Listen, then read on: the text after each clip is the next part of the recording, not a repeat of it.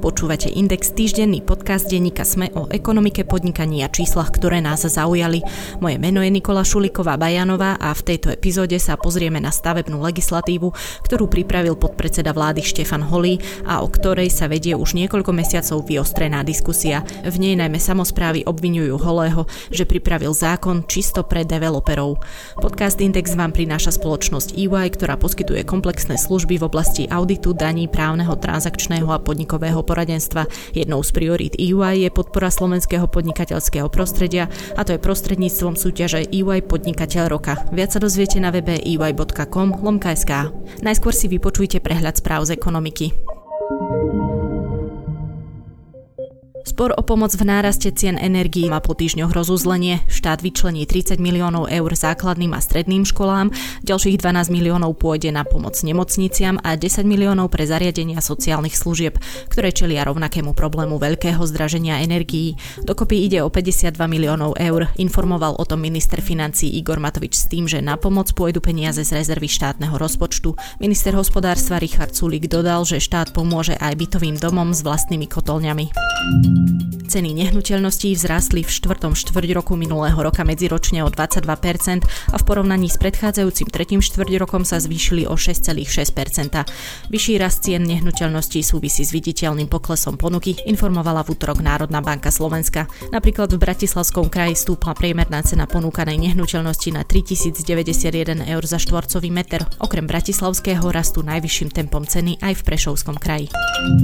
Výroba a obchodovanie s elektrickou elektrickou energiou z jadra bude podliehať daní z nadmerného zisku.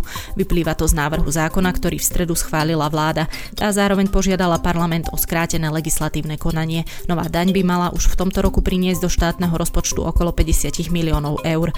V nasledujúcich rokoch by mal výnos vzrásť až na 300 miliónov eur. Po rokovaní vlády to povedal Igor Matovič. Richard Sulík pripomenul, že jeho strana je zásadne proti zvyšovaniu daní, v tomto prípade to však podľa neho neplatí. Slovenské elektrárne ako prevádzkovateľ jadrových elektrární elektrárni budú mať podľa ministra zachovaný primeraný zisk a o nadmerný zisk generovaný extrémnym rastom cien elektriny na trhoch sa so štátom podelia. Keď ceny elektriny klesnú, dan sa neuplatní, odkázal Sulík. Za prvý týždeň fungovania odoslali ľudia na Slovensku 100 tisíce instantných platieb. Túto možnosť ponúkajú tri banky na Slovensku, Slovenská sporiteľňa, VUB banka a Tatra banka. V Slovenskej sporiteľni zaznamenali do útorka viac ako 300 tisíc okamžitých platieb, vo VUB banke tvoria okamžité platby 18% podiel všetkých SEPA platieb. Tatra banka vyčíslila, že za prvý týždeň to bolo 290 tisíc transakcií. Firma Meta Platforms, materská spoločnosť sociálnej siete Facebook, oznámila pokles zisku, pričom výsledky zároveň zaostali za očakávaniami trhov. Navyše spoločnosť zverejnila, že prvýkrát zaznamenala medzikvartálny pokles počtu každodenných aktívnych používateľov a v prvom kvartáli tohto roka očakáva slabší vývoj tržieb. To sa odrazilo na vývoji akcií Meta Platforms, ktoré po oznámení výsledkov klesli o viac než 20 Máte radi úspešné príbehy a pýtate sa, prečo sú úspešné práve oni? Aj o tom sú rozhovory s výnimočnými slovenskými podnikateľmi, ktorí menia našu budúcnosť. V podcaste Prečo práve oni sa s účastníkmi súťaže EY Podnikateľ roka rozprávam ja, Adela Vinceová. Nájdete ho vo vašich podcastových aplikáciách. Podpredseda vlády Štefan Holý pripravil stavebnú legislatívu, o ktorej aktuálne rokuje parlament, vyvolala veľa kritiky, a to najmä zo strany miest a obcí, ktoré tvrdia, že prídu o veľkú časť vplyvu na výstavbu na svojich územiach. Zapravdu im dáva aj združenie Via Juris, ktoré návrhy zákonov o výstavbe a územnom plánovaní zanalýzovalo a teraz poslancov a poslanky nevyzýva, aby takéto znenie neschválili. Aj preto, že zákony sú podľa združenia nekvalitne napísané, nevyvážené v prospech developerov a na úkor obyvateľov územia, v ktorom sa má výstavba uskutočniť. Na druhej strane zaznievajú argumenty, že výstavba doposiaľ trvala príliš dlho, čo sa v následku premieta do cien nehnuteľností. Tie prelamujú stále ďalšie a ďalšie rekordy. Ako sa na zákony z dielne Štefana Holého pozerajú samozprávy, ktoré budú najviac zasiahnuté. Sú v nich body, na ktorých sa zhodnú a ako by stavebné zákony napísali oni, sa pýtam starostu Bratislavskej meskej časti Ružinov a šéfa expertného týmu pre stavebnú legislatívu Združenia miest a obci Slovenska Martina Chrena. Pán Chren, pre tých, ktorí si to naozaj nevedia predstaviť, ako vyzerá dnes práca starostov, starostiek, primátorov, primátoriek vo výstavbe v obciach? Tá práca sa delí na niekoľko častí. Jedna časť súvisí s územným plánovaním. Starosta alebo primátor, starostka primátorka je zodpovedný za tvorbu územného plánu. Ešte trošku iné je to v Bratislave, kde územný plán tvorí hlavné mesto, čiže je to kompetencia primátora, mestské časti robia územné plány zón. Čiže je to ako keby definovanie toho, že kde sa čo môže stavať Pričom ani to sa nikdy nedá naformulovať exaktne, bohužiaľ, v tých územných plánoch. Až niektoré územné plány zón, tie také úplne najposlednejšie, najmenšie, môžu ísť do takého formátu, že priamo predpíšu nejakú veľkosť, rozsah budovy nejakou kresbičkou. A všeobecne je, že sa pozemky delia na stabilizované a rozvojové, stanovujú sa tam nejaké koeficienty. V tých stabilizovaných územiach, čo sú tie najvzácnejšie, a budem o tom neskôr hovoriť, tie existujúce sídliska a podobne, tam sa ani nedávajú presné koeficienty, tam posúdenie každej stavby závisí vždycky od pohľadu urbanistu, že či neničí charakter toho územia, neznižuje jeho prevádzkovú kvalitu a podobne. Druhá časť práce sa týka vydávania tzv. záväzných stanovisk, čiže každá stavba musí mať od mesta potvrdenie, že táto stavba je v súlade s územným plánom. To obec potvrdzuje vydaním tzv. záväzného stanoviska o súlade s územným plánom.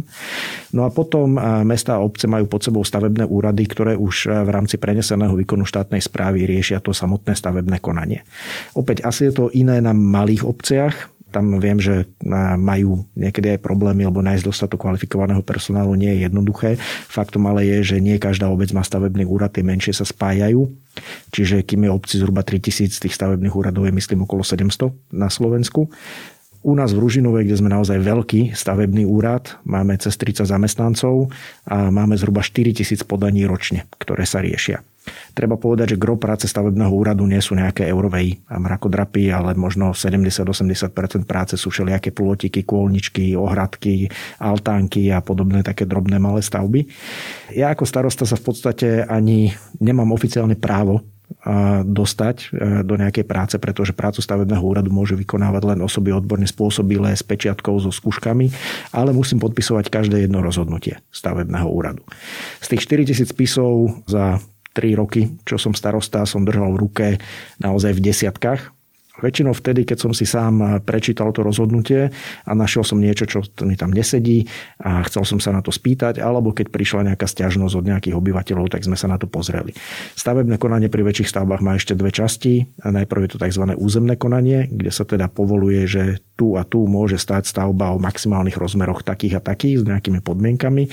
A potom stavebné konanie samotné, kde sa vydáva stavebné povolenie. To už je do veľkej miery technikalita, tam sa naozaj riešia tie technické veci, ale aj to je dôležité, lebo tam sa napríklad určuje presne, kde budú parkovacie miesta, čo hlavne v Bratislave býva problém a niekedy sa to snažia developeri odísť.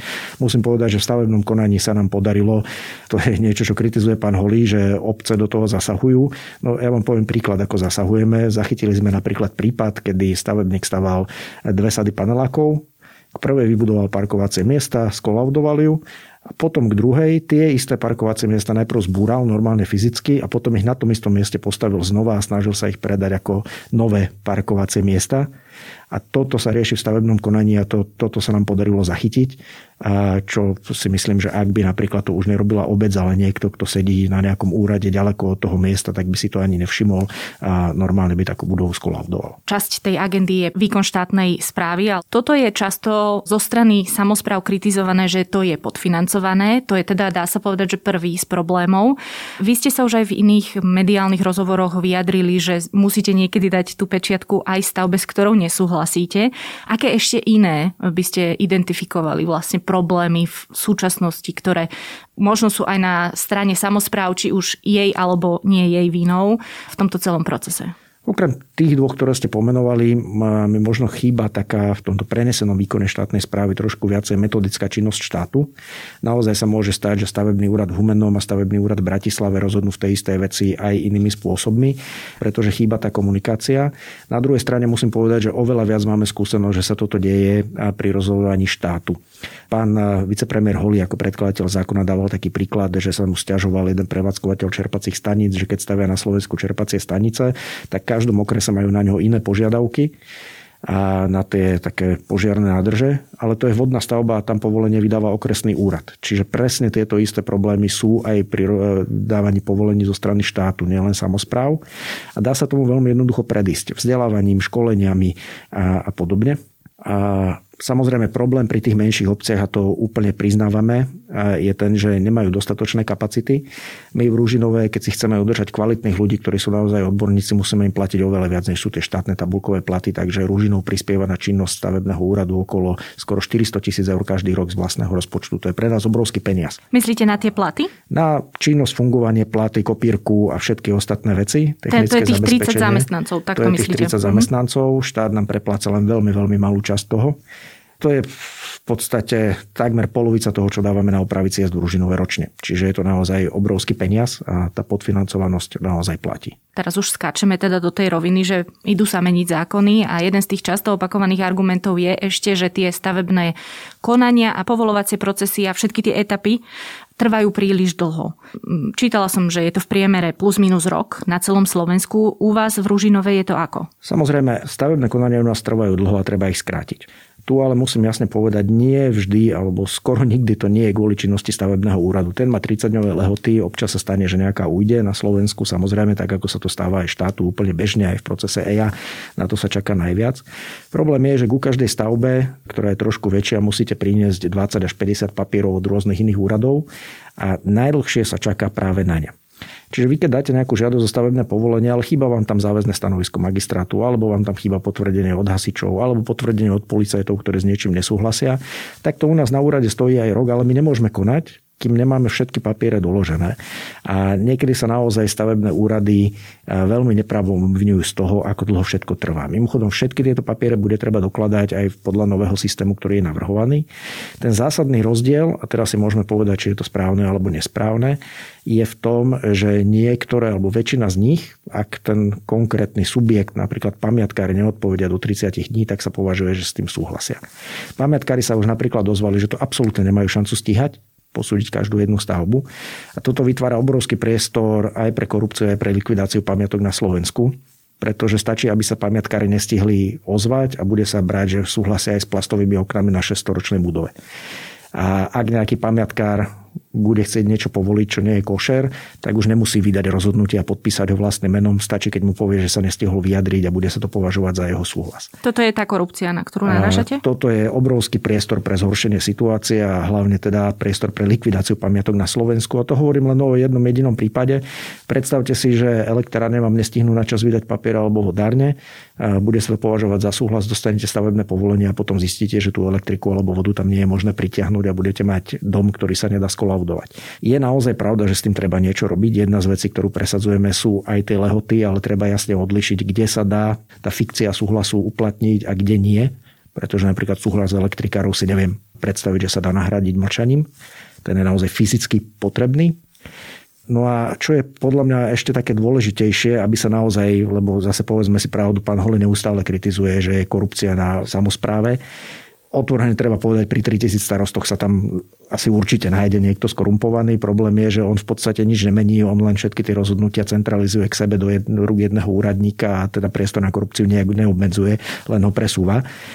Podľa mňa je napríklad dôležité stanoviť stavebnému úradu vopred tzv. rozsah prerokovania. To znamená povedať, tieto papiere od vás budem potrebovať, aby si už nemohol domýšľať ďalšie a ďalšie a tak umelo naťahovať konania.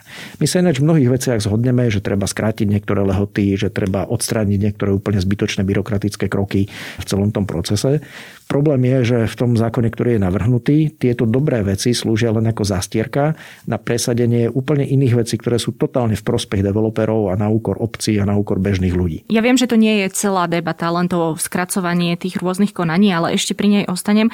Ak vám správne rozumiem, tak vy hovoríte, že na strane stavebných úradov neleží celá vina, pretože do toho vstupuje naozaj oveľa viac subjektov a stavebný úrad je povinný v podstate iba čakať. Zachytila som už aj vyjadrenie pána Rybnička, ešte dávnejšie, ktorý teda hovoril, že áno, veď my tie lehoty máme, ale že ten stav sa akoby začal akceptovať, že to naozaj trvá dlhšie. Tak ako inak by ste si to vedeli predstaviť, aby nevznikla presne tá, alebo aby sa nezopakovala tá situácia, že už si všetci zvykli na to, že to trvá dlhšie a nikto s tým poriadne nič nevie urobiť. A medzi tým, že tu budeme mať zase tú situáciu, ktorá možno nastane, ak v takejto podobe zákon prejde. Čiže obec dostane 30 dní na vyjadrenie sa a ak sa nevyjadrí, tak to znamená, že súhlasí. Tak čo medzi tým by ste vy teda navrhovali, aby to bolo jednoducho nie úplne to, čo máme dnes a ani nie to, čo navrhuje pán Holý?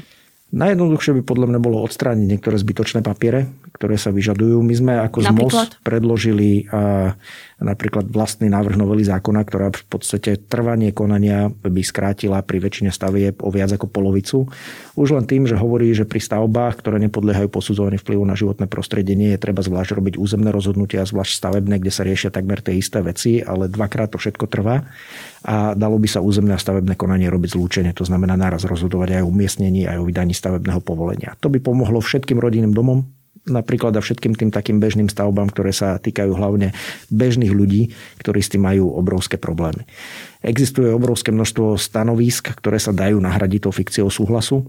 Napríklad musíte dodávať pri väčšine väčších stavieb, ja stanovisko Únie nevidiacich a slabozrakých, Orange, Telekomu, všetkých správcov sietí a podobne. Tu sa dá aj zaviesť tá elektronizácia, ktorá ale bude hrozne dlho trvať, pretože my dnes naozaj nemáme dobrú technickú mapu, kde by boli všetky siete zakreslené. Bohužiaľ nemáme štát, spúšťa register stavieb už 3 roky a stále poriadne nefunguje. Ale tu si viem presne predstaviť, že takéto veci by sa dali robiť automatizovane Keby si niekto dal tú prácu a naozaj všetko poriadne zmapoval a nahodil do informačného systému, ktorý by tie stanoviska vydával ako bankomat. Že nahodíte, že toto je pozemok, len vám dá mapu všetkých sietí. Takto sa naozaj dajú skrátiť tie lehoty veľmi dlho. Čo je problém v skracovaní a pán Holi to zavádza je doručovanie.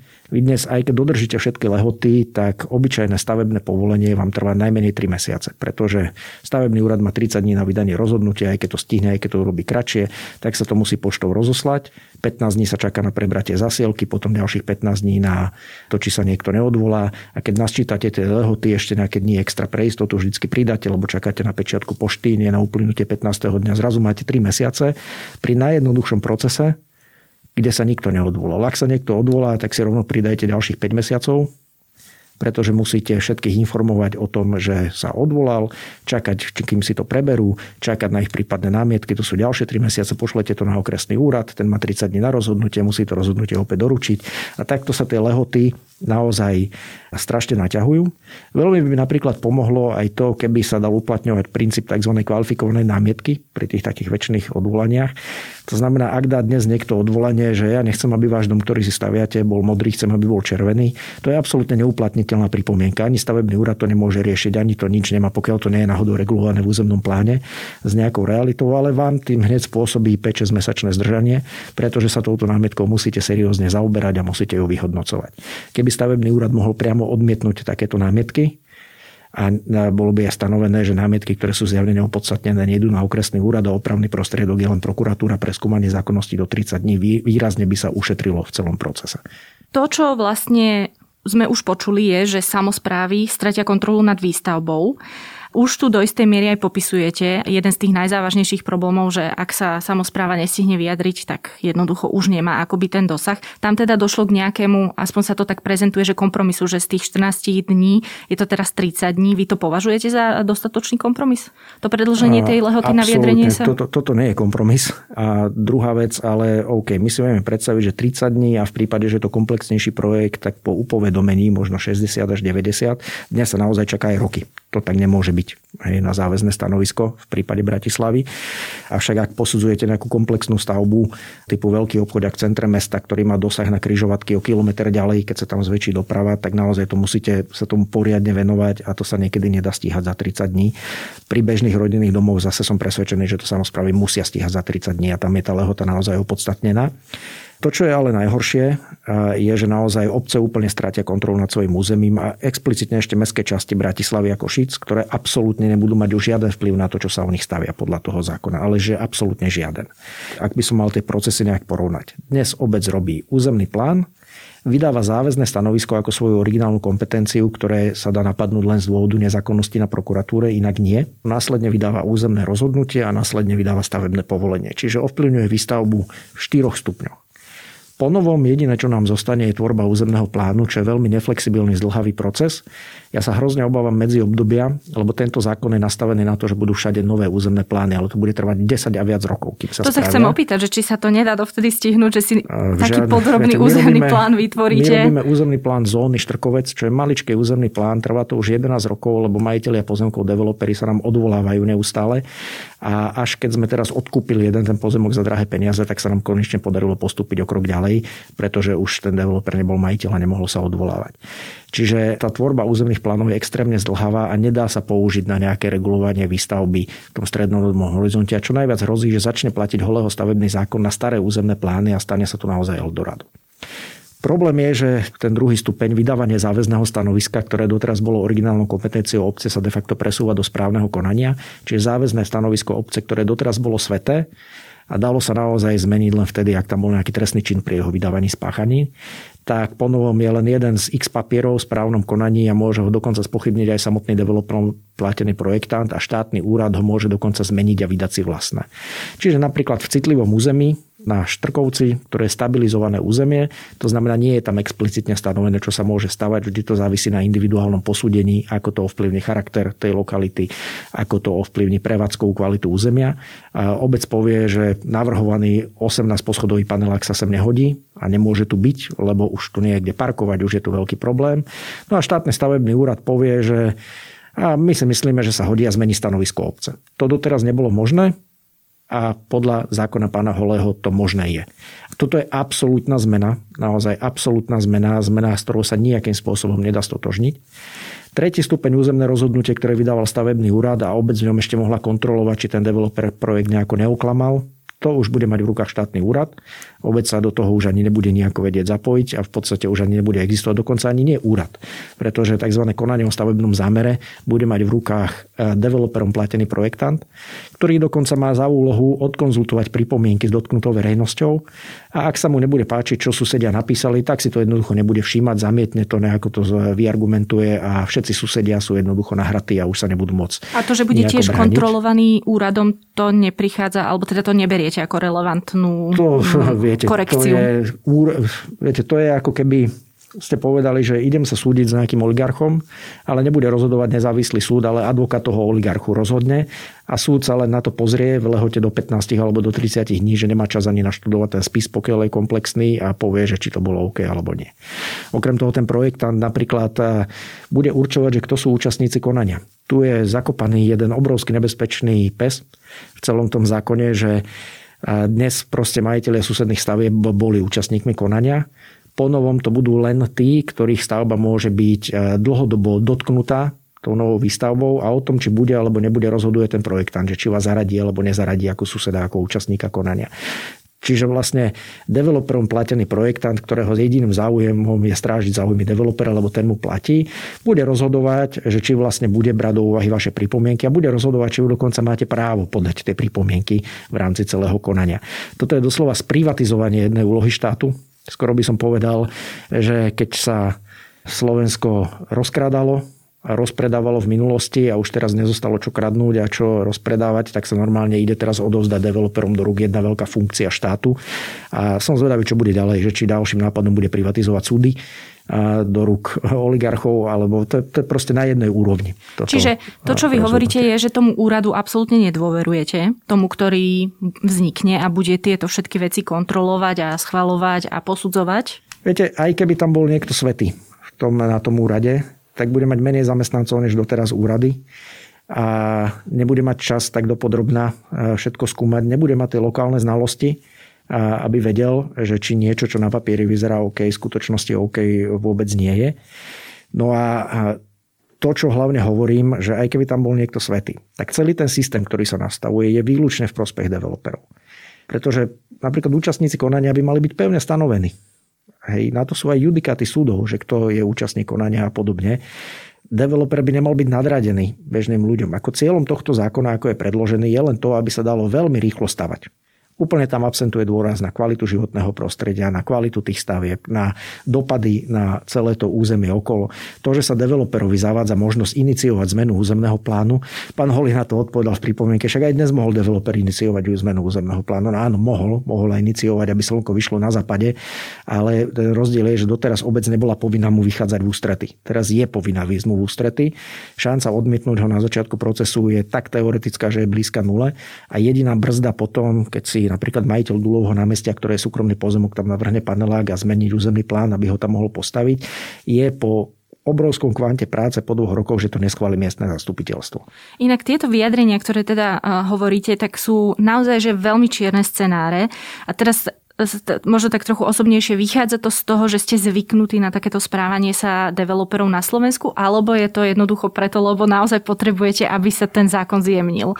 Lebo áno, je pravda, že sa tu stavalo dlhodobo všeličo všelijako a ľudia z toho vinia hlavne tie stavebné úrady. Tak teraz, či to náhodou aj tie samozprávy nepreháňajú s tými obavami?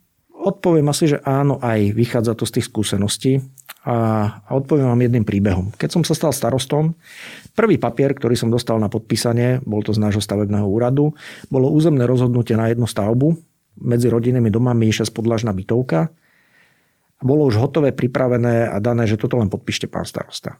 A keď som si ho prečítal, tak som zistil, že časť tej plánovanej stavby je na mestskom pozemku a nemajú vzťah k tomu pozemku, ale musel som si to naštudovať a 4 tisíc vecí, ktoré ročne podpísam zo stavebného úradu, naozaj nedokážem naštudovať. To sa, to sa nedá. Akože úprimne vám poviem, rodinné domy v Ružinovej ani nečítam, pretože to sa, to sa nedá naštudovať, to Jasné. kvantum materiálov. To asi ani nikto od vás úplne nečaká. A na to je ten stavebný úrad a tí odborní zamestnanci. Ale keďže toto bol prvý papier, tak som si ho fakt naštudoval, pozrel som si tú mapu a udrelo mi to do očí a nepodpísal som to a tá stavba dodnes sa ani nepokusili potom druhýkrát.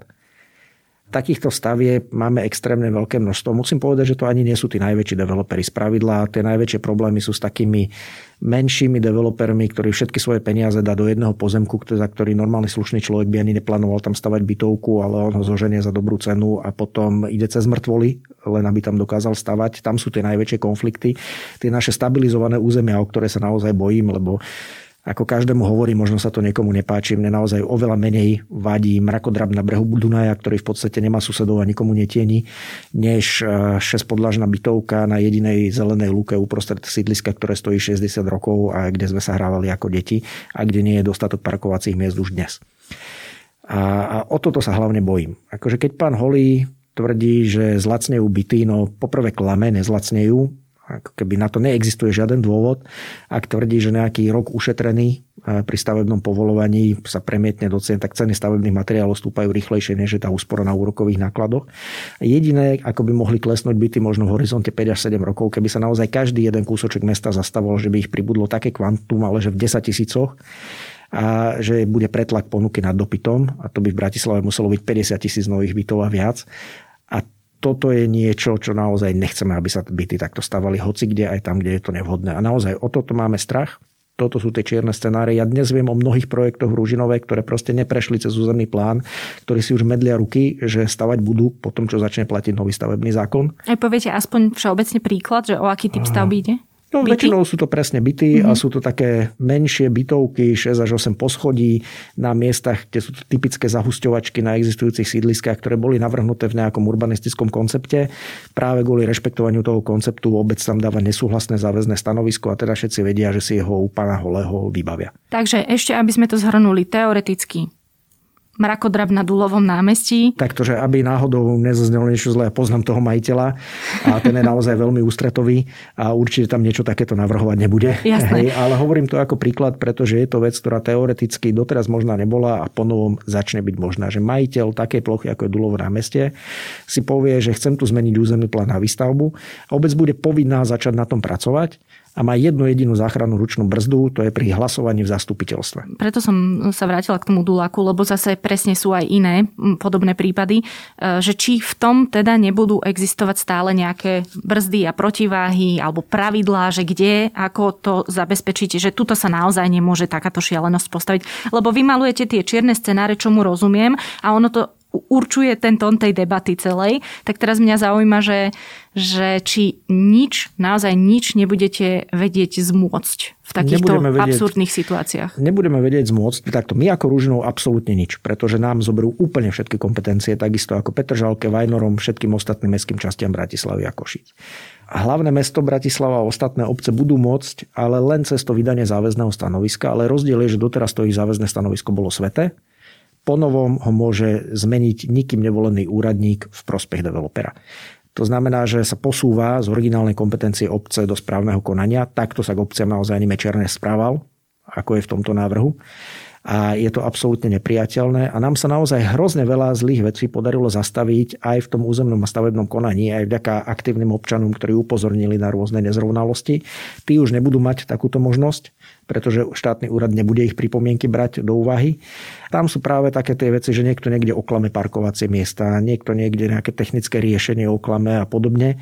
Jednoducho, keď obec ani nebude účastníkom konania, nebude do toho vidieť, hoci má tú lokálnu znalosť územia, čiže nebude vedieť na takéto veci upozorniť. Lebo viete, keby napríklad bolo povedané, že naša obec je účastníkom každého územného stavebného konania, môže ho sledovať a môže ho rovnocene pripomienkovať, lebo má tú lokálnu znalosť, asi by som s tým vedel žiť, Možno by som sa jej povedal, vďaka Bohu, nemusím tie stavby teraz podpisovať, za čo sú stavby, ktoré sú povolené z roku 2008 a teraz sa len začínajú stavať a niektorí ľudia sa krivo pozerajú na mňa, hoci fakt nemôžem za to, že ich niekedy dvaja starostovia predo mnou schválili.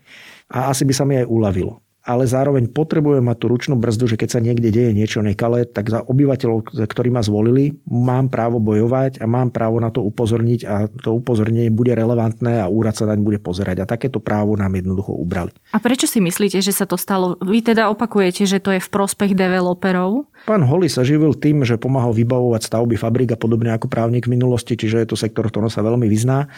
Pravdepodobne sa stretol s nejakými problémami, ja to nevylučujem. Mm, počúval ale, ich. A... Ale toto riešenie, ktoré navrhuje, je absolútne nevyvážené. Je to zrejme kombinované aj s výstavbou štátnych nájomných bytov, kde viem, že sa niektorí primátori nechali počuť, že jednoducho nepodpíšu 20 tisíc nových bytov v ich meste. Zase v tomto ja napríklad mám taký názor, že keď si jednoducho vláda povie, že niečo je projekt štátneho záujmu, či je to liniová stavba diálnica, alebo hoci aj obrovské sídlisko nájomných bytov nové a schváli to ako vláda, tak má jednoduché riešenie. Takéto projekty môže povolovať rovno okresný úrad, nie obec, čiže tá ingerencia toho starostu, ktorej sa boja, tam nebude. Keď mohol okresný úrad si zobrať povolovanie stavby obchodného centra na Nivách, pretože povedal, že je príliš veľké a dôležité, tak prečo by nemohol napríklad projekt nového sídliska nájomných bytov si zobrať. Absolútne s tým súhlasím, stotožňujem sa s tým, vláda si môže svoje záujmy ošetriť takto, ale nie je správne kvôli tomu v podstate celé rozhodovanie, vyhodnocovanie prípomienok ľudí k výstavbe, rozhodovanie o tom, kto, či nejaký dotknutý sused vôbec je dotknutý a či bude e, účastníkom konania, odovzdať do rúk súkromnému developerovi a ním platenému projektantovi.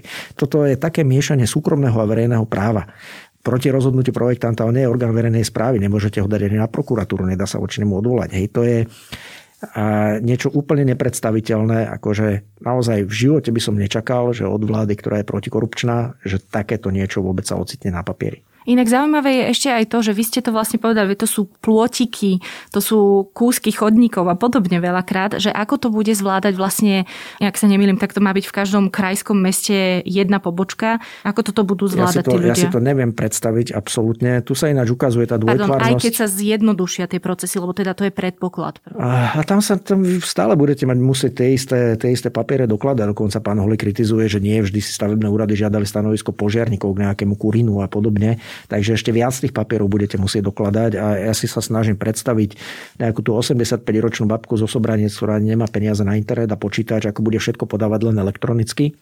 Má prechodné obdobie do konca roka 2024, že môže sadnúť na autobus, odvie sa do okresného mesta dá to tam aj na papieri, ale to má byť len na rok. On hovorí, že to sa to bude posielať poštou, takéto rozhodnutia. No ale potom, kde sa ušetrí, lebo pri tej pošte je presne to doručovanie, ktoré je dnes problémom a potom ale neplatí, že pán Holý zrýchli konania pretože to doručovanie bude trvať takisto, ako trvalo doteraz. A viete, to je, pán Holi bohužiaľ, namiesto toho, aby robil reálne argumenty, tak robí takú ruskú propagandu, že odpoveda len na to, čo sa mu hodí, zahmlieva, mení tému, vy mu poviete, že tu nájde v prospech developerov, on povie, ale vy, vy ste proti búraniu čiernych stavieb. My povieme, my sme za búranie čiernych stavieb, ale tu a tu v tom paragrafe vy vôbec nezjednošujete búranie čiernych stavieb a on zase odpovie na niečo úplne iné a takto stále točí tú debatu. Nedávno som od neho čítal vyjadrenie, že nikto nepoukázal na žiadne konkrétne ustanovenie zákona, ktoré by malo byť v prospech developerov. No ja som vám ich tu možno 5 vymenoval v tejto relácii. A bohužiaľ takto zavádza aj poslancov, ktorí majú už v útorok my tento podcast nahrávame v pondelok, čiže keď áno. bude pustený, už možno budeme vedieť, ako dopadlo hlasovanie v prvom čítaní v parlamente.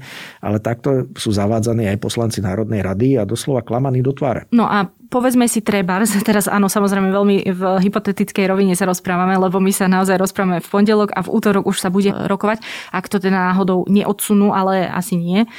Ja um, dúfam, že áno, že minimálne ak to rovno nezrušia. Ako starosta naozaj sa snažím vychádzať s úplne všetkými a, a je to aj moja povinnosť, zastupujem všetkých obyvateľov, ale v tomto musím povedať na rovinu, že dnes už sa spolieham hlavne, že medzi poslancami hnutia Olano sa nájde dostatok slušných ľudí, ktorí naozaj majú svedomie a nedovolia, aby takýto zákon prešiel ďalej. No a v prípade, že by áno, máme tu ešte aj komunálne voľby na jeseň.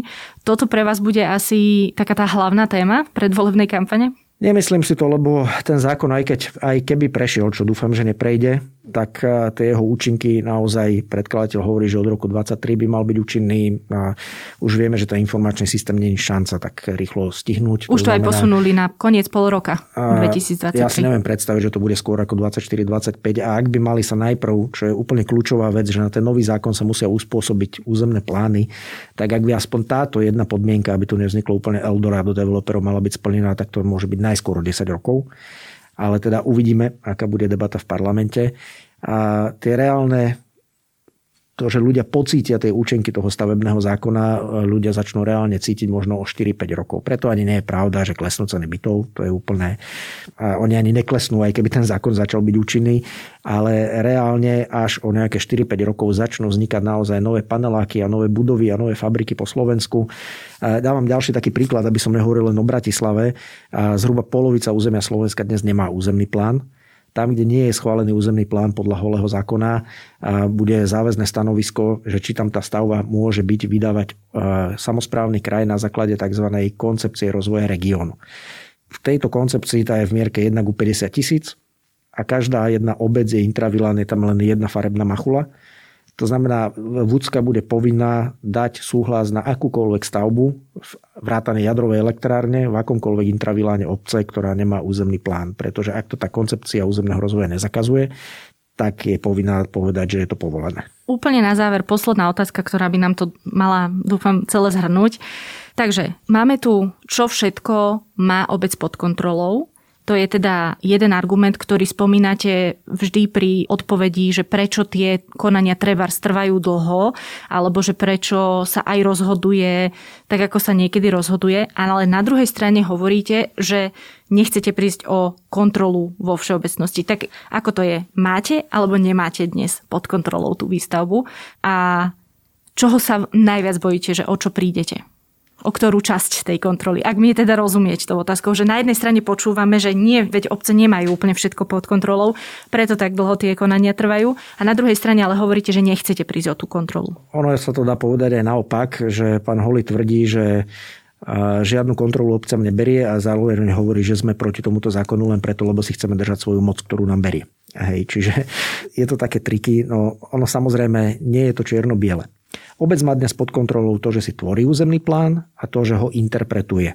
Pretože v každom jednom územnom pláne sú veci, ktoré sa nedajú úplne presne nakresliť. Vy nemôžete každému na jeho pozemku predpísať konkrétny dom. Čiže aj keď územný plán napríklad hovorí, že dom tu je povolený, vždy musíte posudzovať aj každý individuálny projekt, či ho splňa. A v rámci územného a stavebného konania kontrolujete, či ten človek nepodvádza a či naozaj to robí všetko košer. Z tohto nám zostane len tvorba územného plánu, interpretácia územného plánu, tam nás už štát môže prebiť a zmeniť, čo je absolútne nepripustné. A tá kontrola, či ten projekt splňa všetko, čo mu bolo predpísané, to je nám úplne zobraté po novom, pretože činnosť stavebných úradov sa má vrátiť na štát. Čiže zo štyroch vecí nám zostáva 1,5 to je naozaj absolútne nepripustné. Ak by si štát chcel zobrať tie stavebné úrady, tak hovorím, dobre, dajte nám tu možnosť aspoň byť automaticky účastníkom konania a môcť tie veci strážiť ďalej v prospech obyvateľov, že či je všetko dodržané. Ja by som možno odpovedal na záver iným spôsobom, že keby som ja písal nový stavebný zákon, lebo ono zase nie je pravda, že je starý, tak ho treba zmeniť. On je rokmi overený, doplnený množstvom judikátov, precedensov a tak ďalej. On funguje, a je to naozaj kľúčový zákon, ale zmenu naozaj potrebuje. Tak čo by som robil? Poprvé, spísal by som oveľa prísnejšie pravidlá aj proti tej svojej vôli, posilnil by som napríklad činnosť prokuratúra aj s viacej peniazmi, aby mohli kontrolovať nezákonnosti stavebných úradov, predpísal aj tie lehoty tam, kde je to potrebné, posilnil by som vzdelávanie a také, že keď je niekde nejaké rozhodnutie, napríklad, že chcem si oplotiť pozemok, jeden stavebný úrad povie, stačí ohlaška, druhý treba stavebné povolenie, na toto by mali existovať jednotné metodické usmernenia po celom Slovensku. Odstránil by som zbytočnú byrokraciu a naozaj trvanie stavebného konania sa dnes v súčasnom zákone dá skrátiť o viac než polovicu len tým, že sa odstránia zbytočné duplicity a byrokracia. Zavedol by som e, oveľa rýchlejšie a jednoduchšie procesy pre malé stavby. Môžeme debatovať, či do 500 m štvorcových, do 1000. V zásade, aby povolovanie pre tých bežných ľudí rodinného domu bolo naozaj výrazne, výrazne jednoduchšie. Tam si viem dokonca aj predstaviť väčšie zapojenie toho projektanta, ale nie pri veľkých budovách a naopak a oveľa väčší dôraz na kvalitu životného prostredia, na sociálne a ekonomické dopady pri veľkých stavbách typu obchodné centra, veľké sídliska a podobne, kde naozaj, ak do nejakého mesta capnete teraz 150 tisíc m štvorcových podlahovej plochy niečoho a nemáte tam dobrú hromadnú dopravu, ja to stále hovorím, príklad Bratislavy, to nové centrum Nivy, čo je u nás v Ružinové a čas v starom meste. Tam výškové budovy patria, plánovali ich tam už komunisti, bol tzv. zóna Martanovičová. Územný plán ich tam dovoluje, lebo je tam zamorená pôda po bombardovaní Apola. Územný plán má tam tzv. hviezdičky, že kompenzuje tie náklady, že sa musí odstrániť to zamorenie tým, že developerom dovoluje stavať viac. Ale vy si centra výškových budov môžete takto dovoliť stavať v Londýne, kde každá tá budova má okolo seba 25 zastávok verejnej dopravy a metro a nie tam, kde chýba tá doprava. Napríklad takáto výstavba by naozaj mala byť podmienená, keď už nie tým metrom, tak aspoň tou novou električkou traťou pretože bez nej tam pribudne 150 tisíc, 70 tisíc aut, 150 tisíc ľudí o pár rokov a celé to jednoducho dopravne klakne. Ale to sa deje napríklad aj v satelitoch okolo Bratislavy. No to je ďalšia vec, to vytlačanie do satelitov. Tu si treba normálne nasypať vlastný popol na hlavu, pretože územný plán Bratislavy dovoluje stavať obrovské množstvo ofisov, ale veľmi málo kvalitných pozemkov hodných nabity a tie zmeny sú naozaj zdlhavé a zase nemôže za to mesto, lebo ten proces zo zákona je taký zdlhavý Nakoniec tým trpíme všetci, lebo ľahšie než kúpiť si byt je kúpiť si dom, nie v centre je kúpiť si dom niekde na okraji mesta, len práve tí ľudia z okraja mesta to sú tí, ktorí potom každé ráno tvoria zápchy, chodia autom, potrebujú parkovať, vytvárajú sa nimi do, dopravné problémy. Keď niekto býva v centre, kde všetko má náskok lobežkou alebo električkou, auto má väčšinu času v garáži.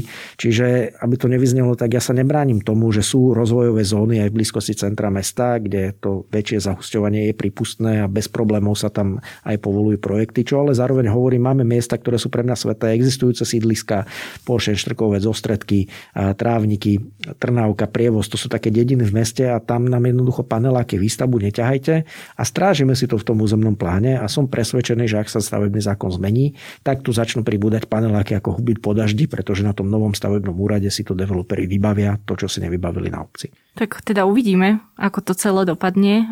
Ako ste spomenuli, tento týždeň akurát o tom rokoval parlament. Je to teda prvé čítanie, ešte to musí prejsť druhým čítaním, potom pani prezidentkou vy máte teda nádej, že tie zákony v takejto podobe neprejdú? Ja som presvedčený, že v takejto podobe neprejdú, lebo sa o tom vyjadrili aj viacerí poslanci, ale obávam sa, že na to, aby z nich boli dobré zákony, to sa nedá zmeniť v druhom čítaní pozmenujúcimi návrhmi, treba ich vypracovať úplne od znova a hlavne ich vypracovanie dať niekomu inému a nie lobbystovi developerov a podľa mala vláda by mala dodržiavať svoj vlastný kompetenčný zákon a vrátiť spracovanie stavebného zákona naspäť na ministerstvo dopravy a výstavby, kam aj vecne naozaj patrí. A čo dodať? Sme zvedaví, ako to vlastne pôjde a viete, ja sa naozaj nechcem dožiť Ružinova, v ktorom pribudnú niektoré budovy, o ktoré sa developeri roky, možno desiatky rokov snažia a naozaj to miesto chránime ako dobré miesto pre život pre všetkých a obávam sa, že schválením tohto zákona sa otvoria dvere na to, aby začala úplne nekontrolovaná výstavba. Ďakujem, hovorí Martin Chrén, starosta Ružinova. Ďakujem veľmi pekne, dovidenia. Na záver dopoviem, že sme so žiadosťou o rozhovor oslovili aj podpredsedu vlády Štefana Holého. Hneď ako nám kladne odpovie, prinesieme takýto rozhovor aj v podcaste Index. Medzi tým si môžete prečítať rozhovor, ktorý robil kolega Tomáš Vašuta z magazínu Index. Link naň pripojím do textu k dnešnej epizóde. No a v parlamente pokračuje rozprava o návrhoch zákonov o územnom plánovaní a o výstavbe. Niektorí poslanci a poslankyne sa už vyjadrili, že k nemu pribudnú pozmeňovacie návrhy. Podcast Index vám prináša spoločnosť EY, ktorá poskytuje komplexné služby v oblasti auditu daní, právneho, transakčného a podnikového poradenstva. Jednou z priorít EY je podpora slovenského podnikateľského prostredia a to je prostredníctvom súťaže EY Podnikateľ roka. Viac sa dozviete na webe ey.com.sk.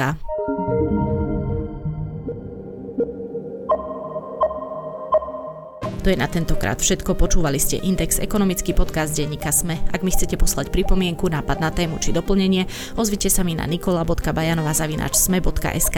Podcast Index môžete vo svojich podcastových aplikáciách, ktoré to umožňujú, aj ohodnotiť. Ak to chce, môže sa pridať do nášho podcastového klubu na Facebooku. Ďakujeme, že nás počúvate.